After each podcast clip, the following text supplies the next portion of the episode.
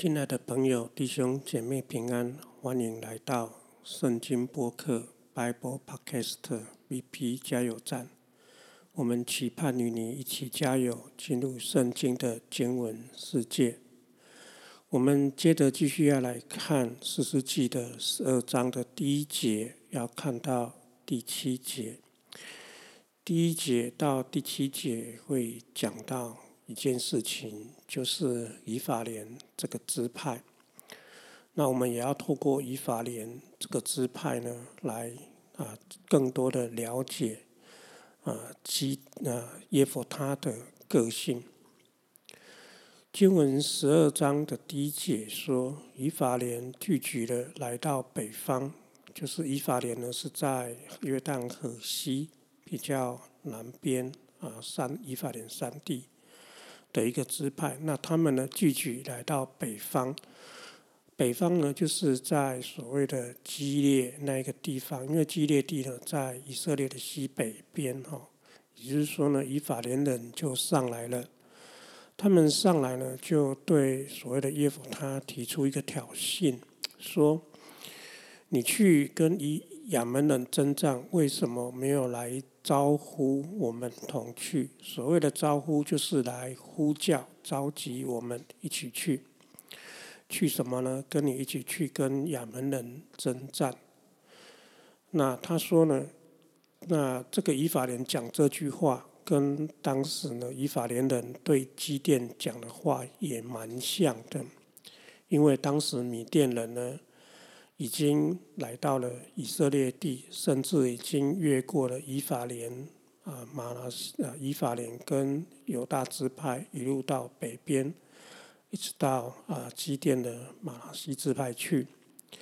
那当时呢，基甸打败了所谓的米甸人，而以法莲人也是同样的跟基甸说：“你去跟米甸人打仗，为什么没来叫我们去？”所以以法莲这个支派呢是非常的特别哈，他好像都是在事情过后之后呢，来来就喜欢来跟人争辩。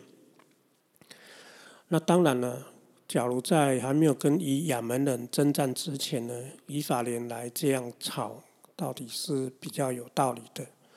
但是现在呢，呃，耶伯他也已经打赢胜战了。那以法莲这时候，就是对当时他对呃所谓的基甸啊这位士师说出同样的话，对着耶夫他说：“你怎么没有找我们去？”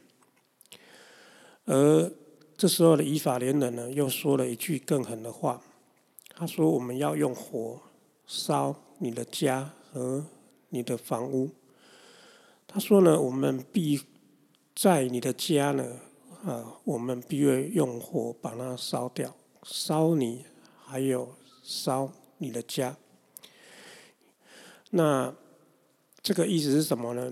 就是一个非常不客气的话。那这个不客气的话呢，我们等一下会说，他挑起了耶和他心中的那个痛。表面上是啊，以法连人呢。啊，是说要对付耶夫他，说你没有叫我们去打仗，我们要啊对你不利。好，那耶夫他就对他们说了哈，说我和我的民跟亚门人征战的时候，我曾经去呼召你们来。也就是说呢，呃，这个耶夫他说他曾经有找所谓的。约旦河西比较强的以法莲支派过来支援，而且他用了一个字呢，还不是招呼、呼唤的字，而是说用求的这个字，哀求、召集、求告、求告你们呢，但是你们却怎样，没有来拯救，伸没有伸出你们的手，啊，没有来呃拯救。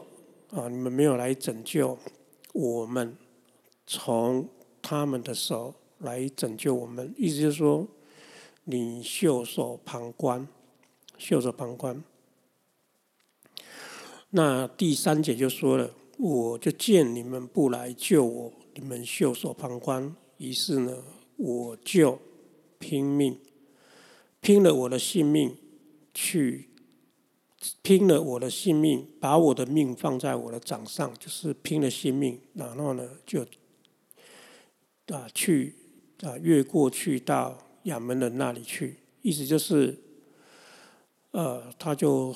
不管有没有人来支援他，他就带着他手边有的人，这一些激烈人，去跟亚门人那边跟他们打。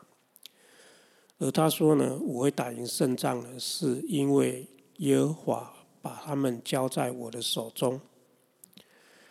而接下来他就说了，你们为什么今日呢来到我这里？你们当时不来我这里，你们今日为什么来到我这里？哦，意思说你们错过了那个时机，不来帮忙。那现在打赢胜仗了，你们现在反应反而过来到我这边来，摆明了又不是要帮忙，摆明了是要怎样？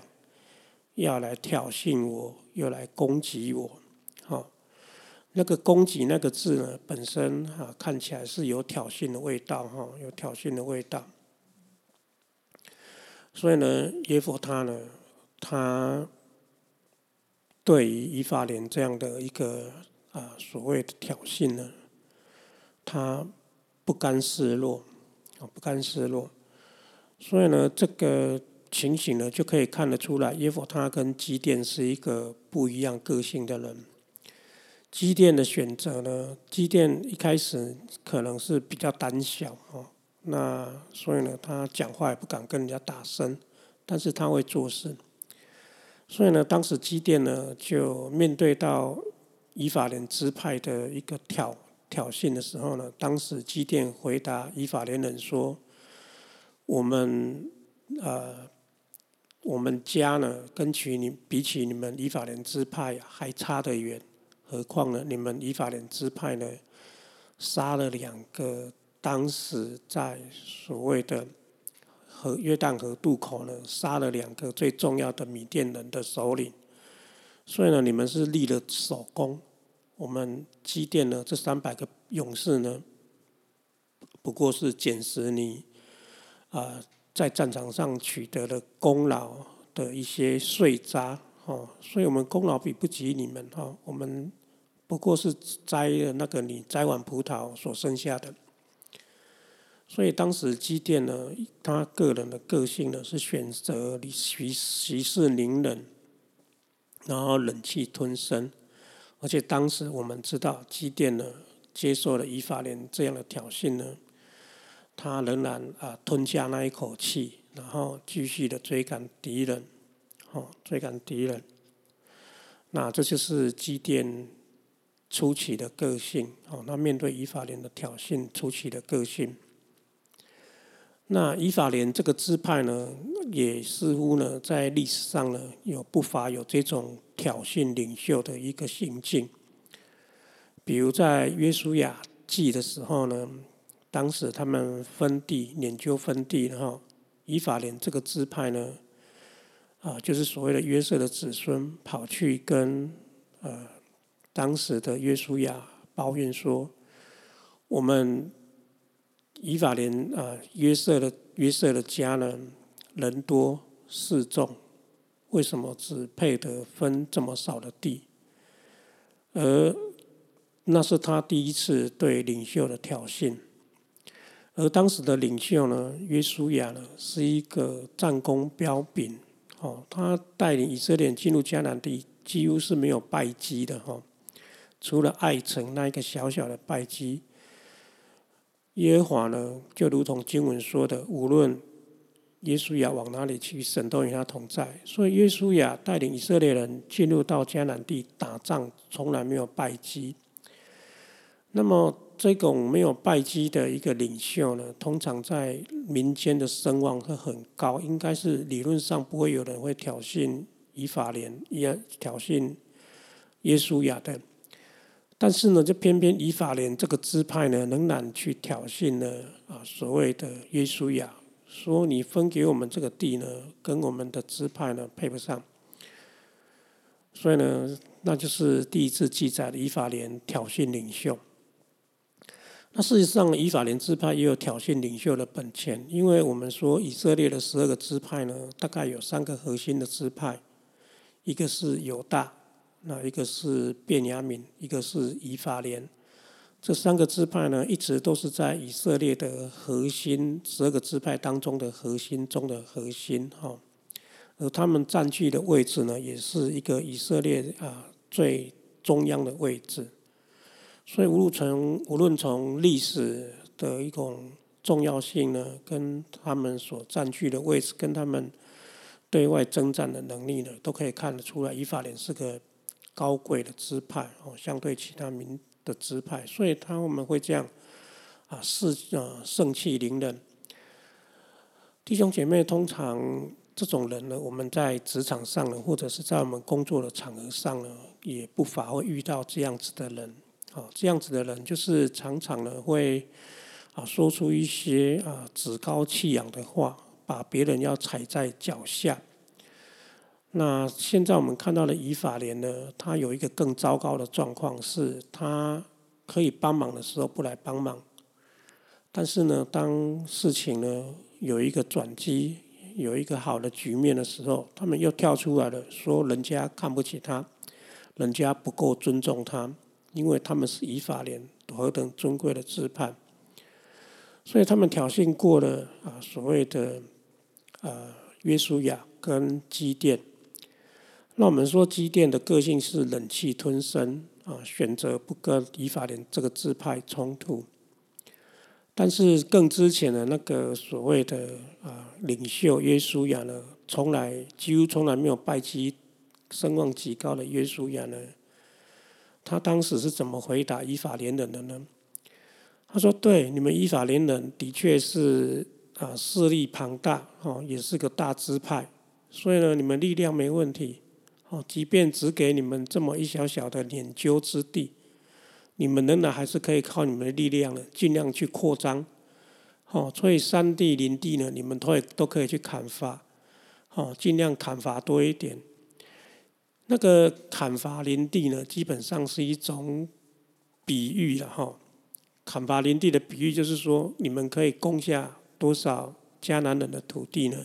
砍下多少啊迦南人的土地呢？都可以归过归于你们。很像我们在打篮球的时候，你能够砍几分就砍几分。好，所以呢，当时耶稣亚呢是一个非常 EQ 很高的一个领袖。好，那我们不晓得。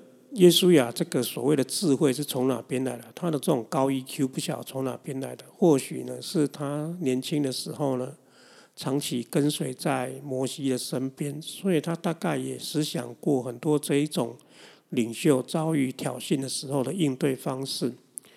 所以呢，他当时给以法莲的意思就是说：哦，你们真的很强，那你们就尽量去拿哦，尽量去拿，不要限制于。哦，被你们所研究的地呢限制住了哈。那他这样一讲呢，反而是让以法莲呢摸摸鼻子哈。对呀，他们就自己说他们势力大，哦，所以约书亚就用很好的 EQ，用他们的话呢回回他们。所以呢，当时呢，大概他们也没有从耶稣亚那边讨到任何便宜。那第二次呢，他们在基甸这边讨到了便宜，是因为基甸这个领袖呢。还是比较胆小弱势一点，哦，而且还没有取得一个啊众人的一个推崇。那现在呢，他们遇到的耶佛他是怎样子的人呢？我们说耶佛他从小到大呢，他就必须打拼靠自己，所以呢，他大概经历过许多求生的那种艰难事，耶佛他都遇过了，甚至可以说耶佛他是从小到大就尝尽了能忍能。人情冷暖，看尽人的脸色，所以呢，他也练就一身功夫呢。对于这一些人的嘴脸呢，他大概心中呢也是有一些看法的。通常这种在艰苦当中长大的人呢，他们最需要的就是人的尊重。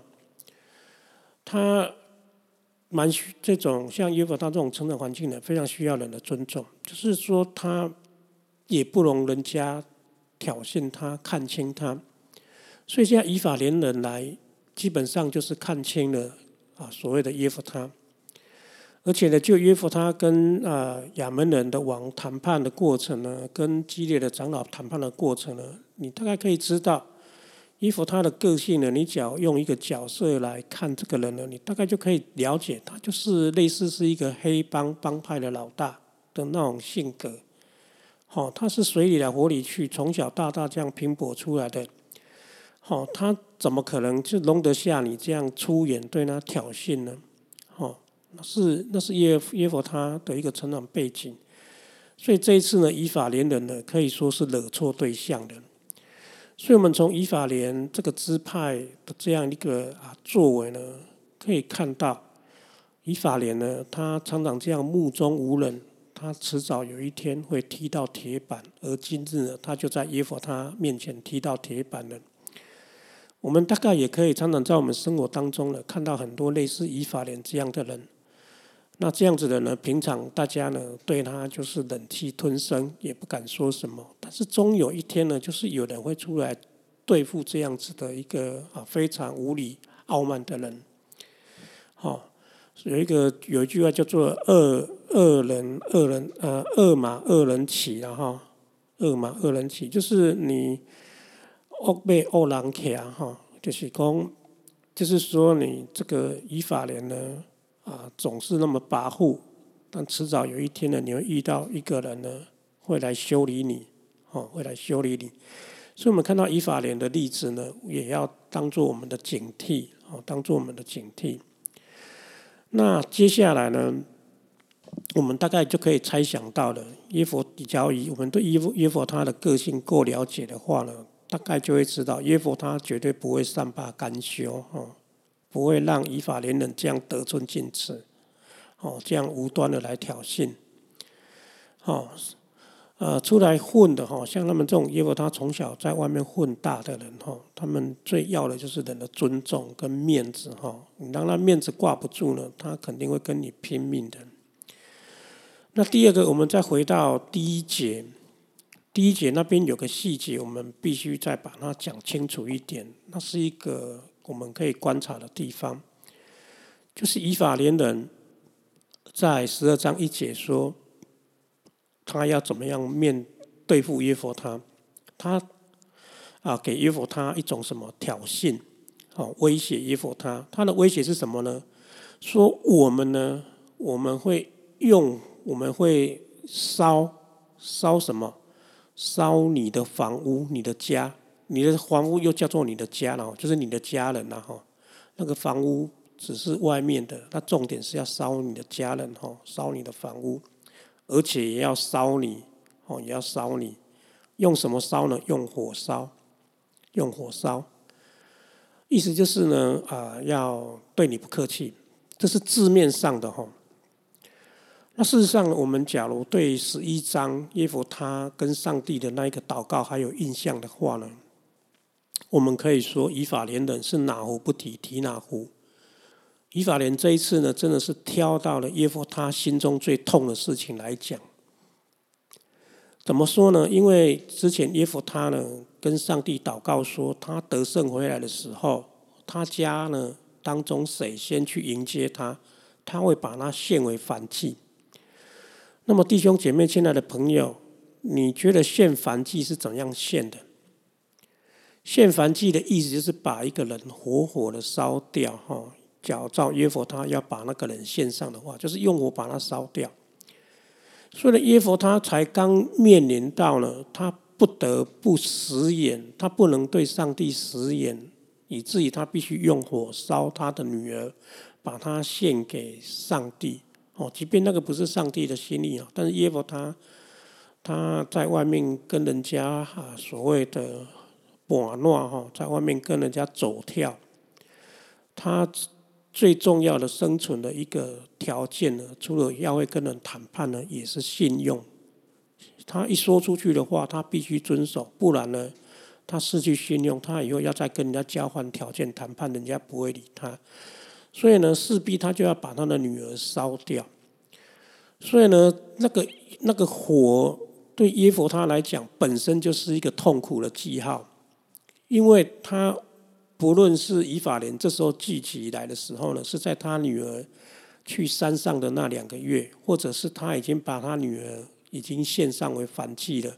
不管是他女儿已经是不是已经被火烧掉了，但是对耶佛他来讲，他只要想到火这件事，对耶佛拿他来讲呢，就是一个伤害，就是一个伤害。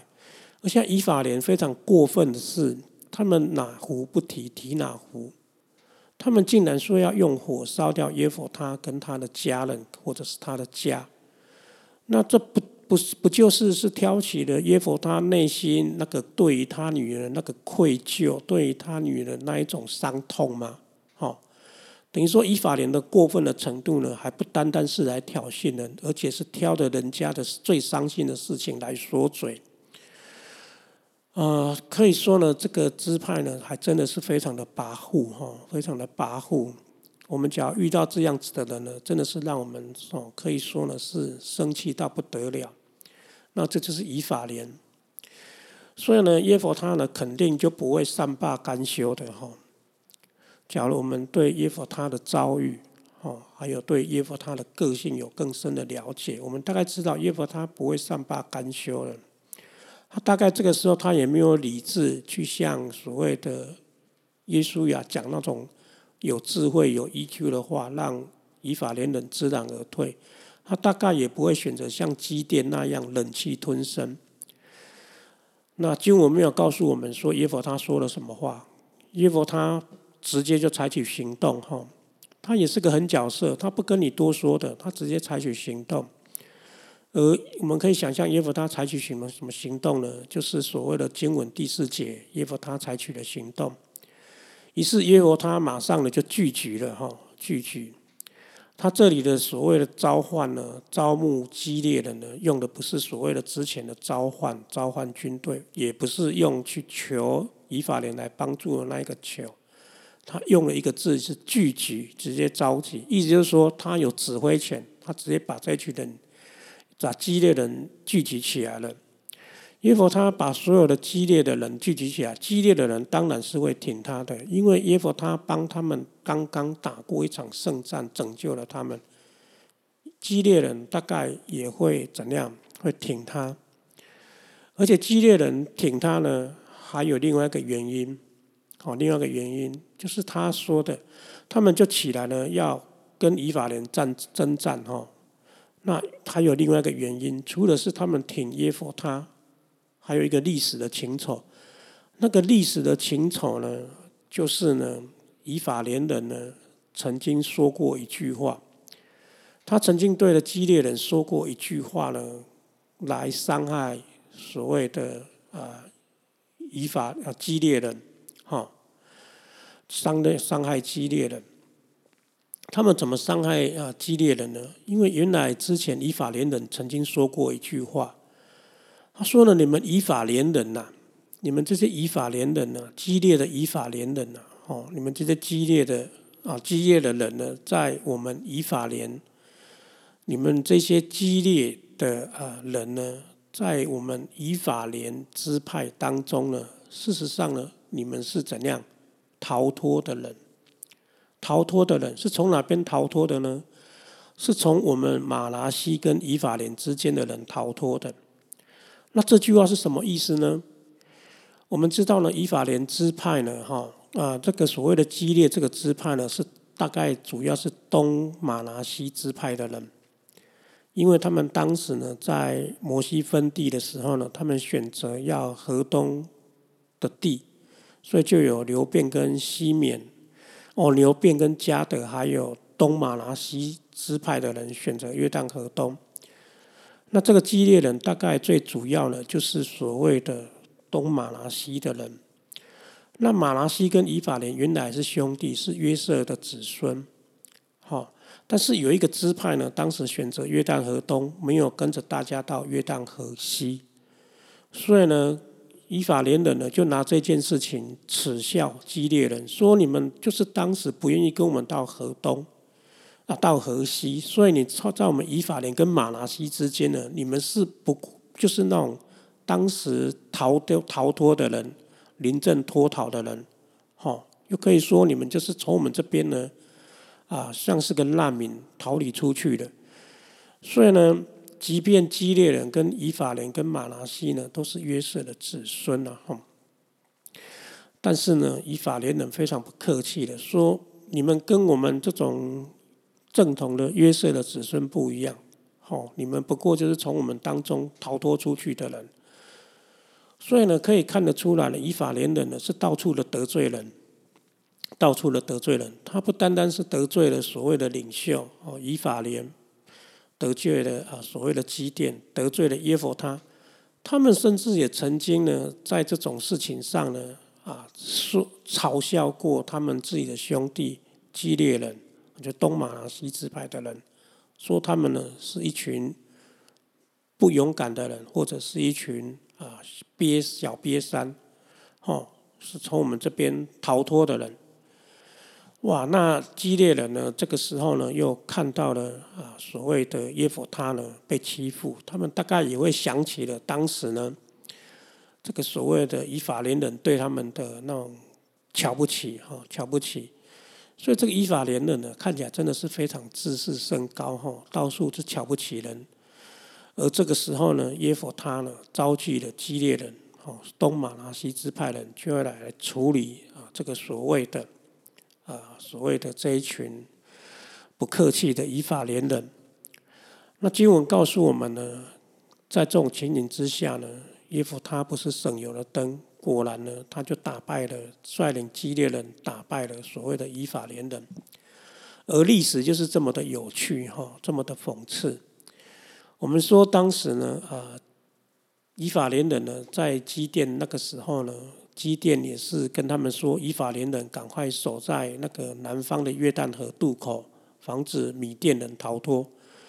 所以呢，当时呢，啊。以法连人呢，就守在那个约旦河渡口那边呢，在南方的约旦河渡口呢，杀杀了两个米甸的啊首领哈，然后就去跟啊基甸呢要比较谁的功劳大，哦，所以那是在发生在约旦河渡口。那现在历史重演哈，但是重演的角色是换了角色，这一次变成是以法连人的自讨苦吃，被打败了。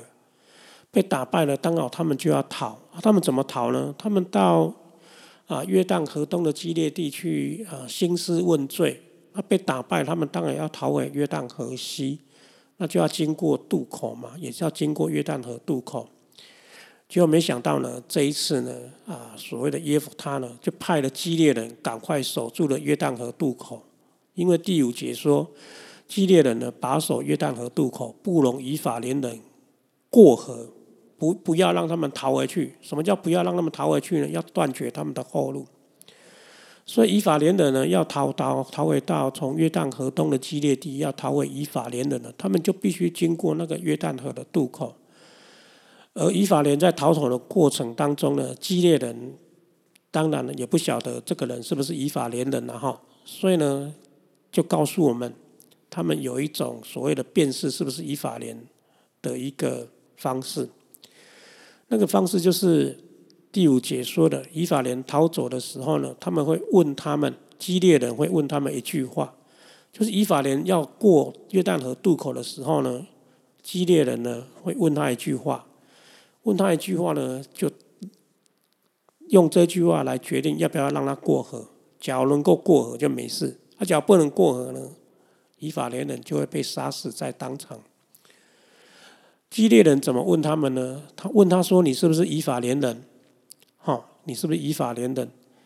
啊，当然了，这时候你讲你是以法连人，你当然不会说你是以法连人了，你当然会说你是激烈啊约旦河西的人嘛。但是当每个人都说他不是以法连人，那当然人家也不是省油的灯啊，不会随便让你糊弄过去嘛。哈，于是呢，激烈人有一种方式。他的方式呢，就是用口音，用口音。激烈人就会对他说：“好，你说你不是以法连人，那么你说说一个字，希波勒，希波勒这个字。那希波勒这个字呢，是什么意思呢？这个字原来的意思叫做渠道，哈，渠道，它叫做希波勒，哦，渠道就是河道的意思，哈。但是以法连人呢，在讲这个。字的时候呢，他们会讲的不清楚，他们会把它讲成什么希波列，希波列。那希波列跟希波列是差在哪里呢？差在那个 s 跟 sh 的发音，啊，s 跟 sh 的发音。那当然，我们说基甸人呢，东马拿西派呢，跟以法莲支派也相隔很久，所以那个口音上可能会有一点变了哈。那以法莲人呢，讲不出那个 s h 的音，他们讲西波列，不能讲西波列，他讲的是波列。好，他们只能发 s 的音，不能发 s h 的音。所以呢，基列人就从这一点就判断出来，他是以法莲人，就把他拿住。那就杀在约旦河渡口，而他说呢，以法连人被杀了，就有四万两千人。所以你可以知道哦，这个以法连人长期的这样跋扈哦，他们在这次付上一个非常惨痛的代价，死了四万两千人。四万两千人又叫做四十二个营的人，然后因为一一个营的人啊，不见得是一千了哈，那个千有时候叫做营了哈。那这样的啊，以法连人死了四万两千人在约旦河渡口呢。那从这一点你也可以啊看得出来哦，以法连人搞不好还嘲曾经嘲笑过那一个所谓的东马沙西的这些乡巴佬，讲话没有他们的京腔哈，京腔，京腔应该讲作是波雷哈，没有 S H 的音哈。这就让我想到啊，当我高中的时候呢，我从乡下到台北去读书。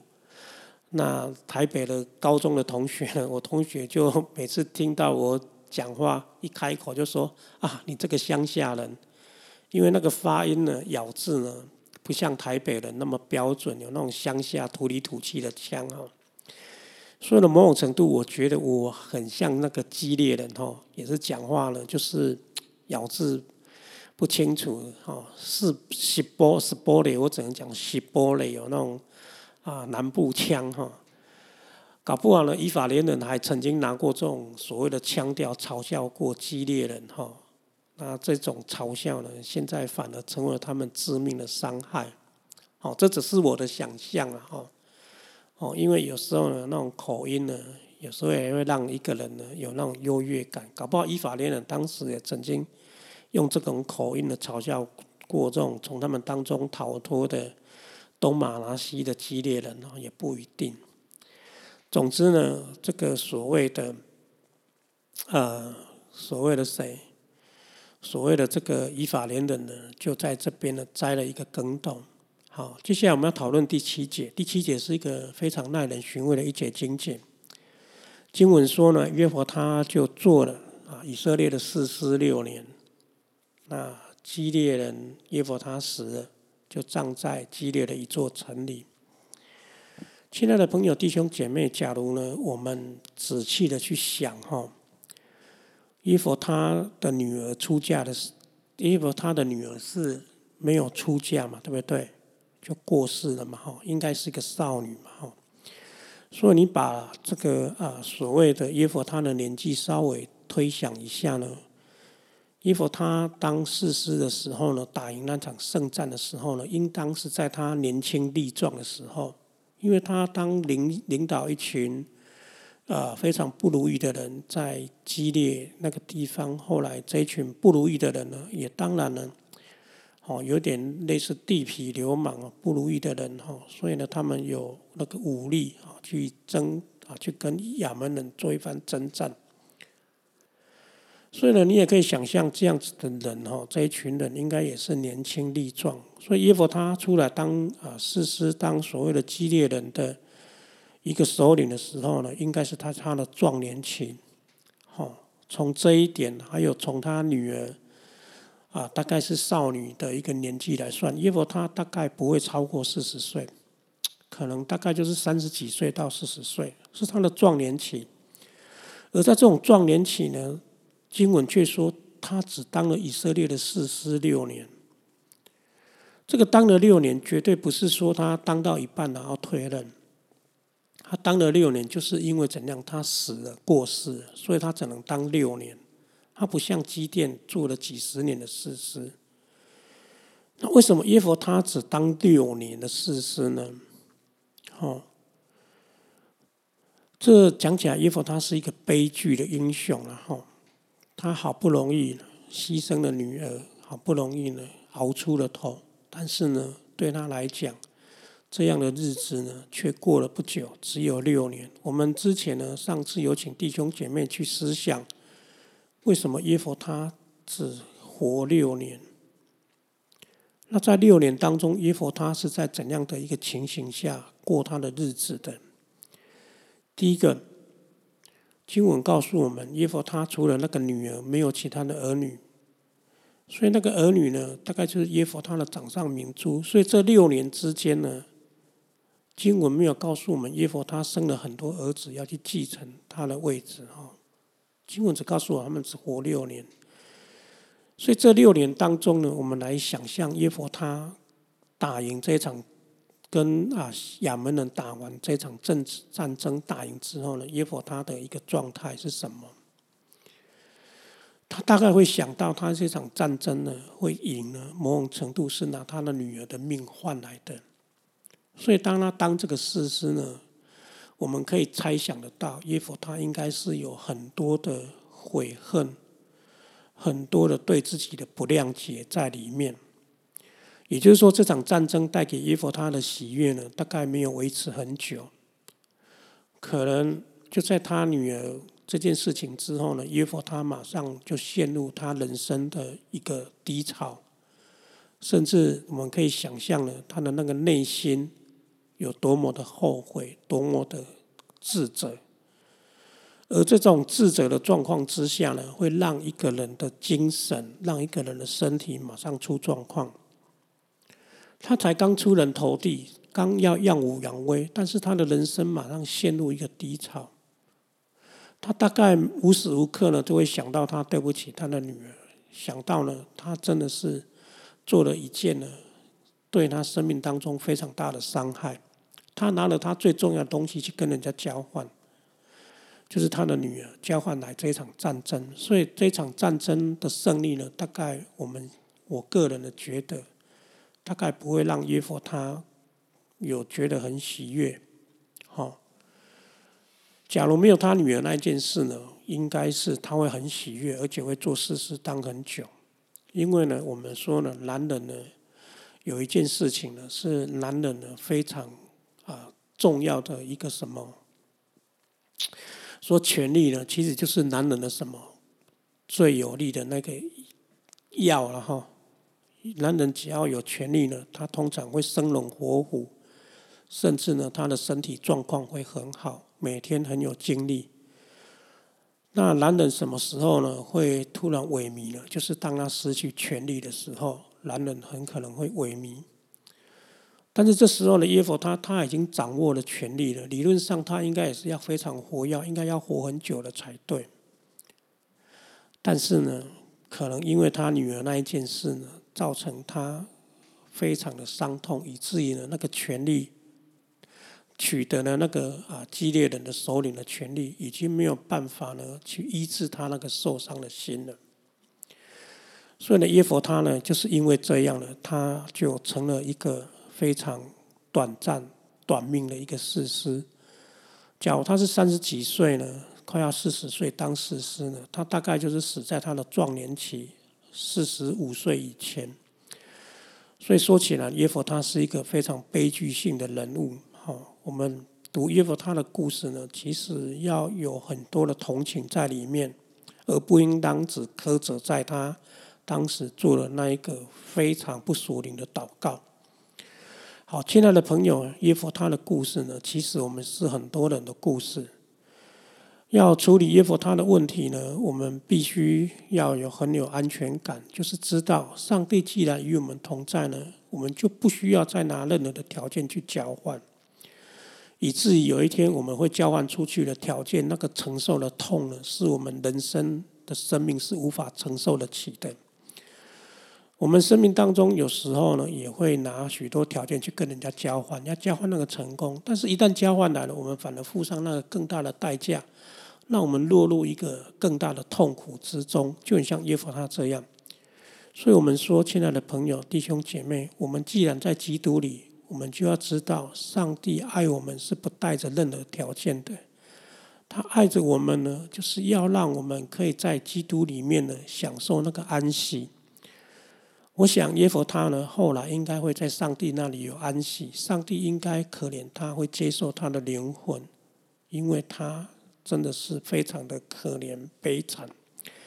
但是呢，我们也从耶佛他的故事当中呢，让我们得到一些的启示，就是我们应当对上帝。赐予我们的一切呢，要有安全感。好，亲爱的朋友，我们读第十二章一到七节呢，我们讨论的几个东西。第一个就是以法莲这种跋扈的人呢，他迟早会被修理哈。那第二个，基这个所谓的耶和他事实上呢，他也可以学习像以法莲啊啊，当时挑衅他的以法莲的那一个耶稣亚一样，讲话有 EQ 的处理掉这种人事的冲突。特别是当领袖的人呢，常常要面对这一种不合理、人家言语的攻击跟挑衅哈。那第三个呢，就是说我们要在基督里有那个安全感，我们不以人交换条件，哈，我们就尽我们的本分，我们当什么责任，我们就尽好我们的责任，我们不跟人做交换条件，交换条件不是我们应当做的哈。甚至呢，有些人呢是为了成功不择手段，还会跟魔鬼交换条件呢，那是很可悲的一件事，不是吗？好，所以基甸呢，耶佛他的故事呢，我们就讲到这里哈。他大概是我读了四世纪当中的个人觉得是一个是让人呢啊非常同情的一个事实，哦，也是一个啊非常让人啊觉得要警惕的啊。一个事实，好，我们就把约弗他的故事呢听了在这里，盼望呢，上帝呢在你我之间呢都给我们有足够的安全感，以至于呢我们每天都非常的喜乐，尽我们的本分去做好我们的事，然后呢，人家对我们的挑衅呢，我们也可以在基督里呢寻找到那个平静。好，愿神祝福你，谢谢你的收听，我们下次再见。啊，在下进在下次啊，在读的之前呢啊，大概我们会看很快的看过三个事师。那这三个事师呢，有一个事师呢，又生了四十个儿子，三十个孙子，骑着骑着七十匹驴哈。那这个呃，也是让大家去想一下，这个事实到底在想什么哈？那跟哪一个事实很像？我们下次再来讨论。